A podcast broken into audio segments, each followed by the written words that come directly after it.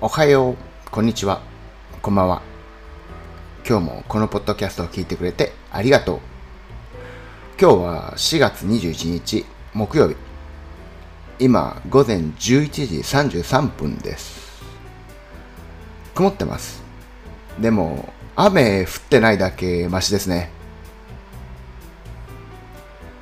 最近読書をしてません。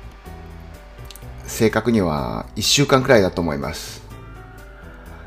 結構いろんな本をつまみ食いするので、途中まで読んだ本がたくさんあるんですけど、その中でも前まで一番読んでいて、もうすぐ終わりそうな本を多分1ヶ月くらい読んでないと思います。他の本に目移りする前に、まずその本を読み終わりたいと思います。そんなわけで、また明日。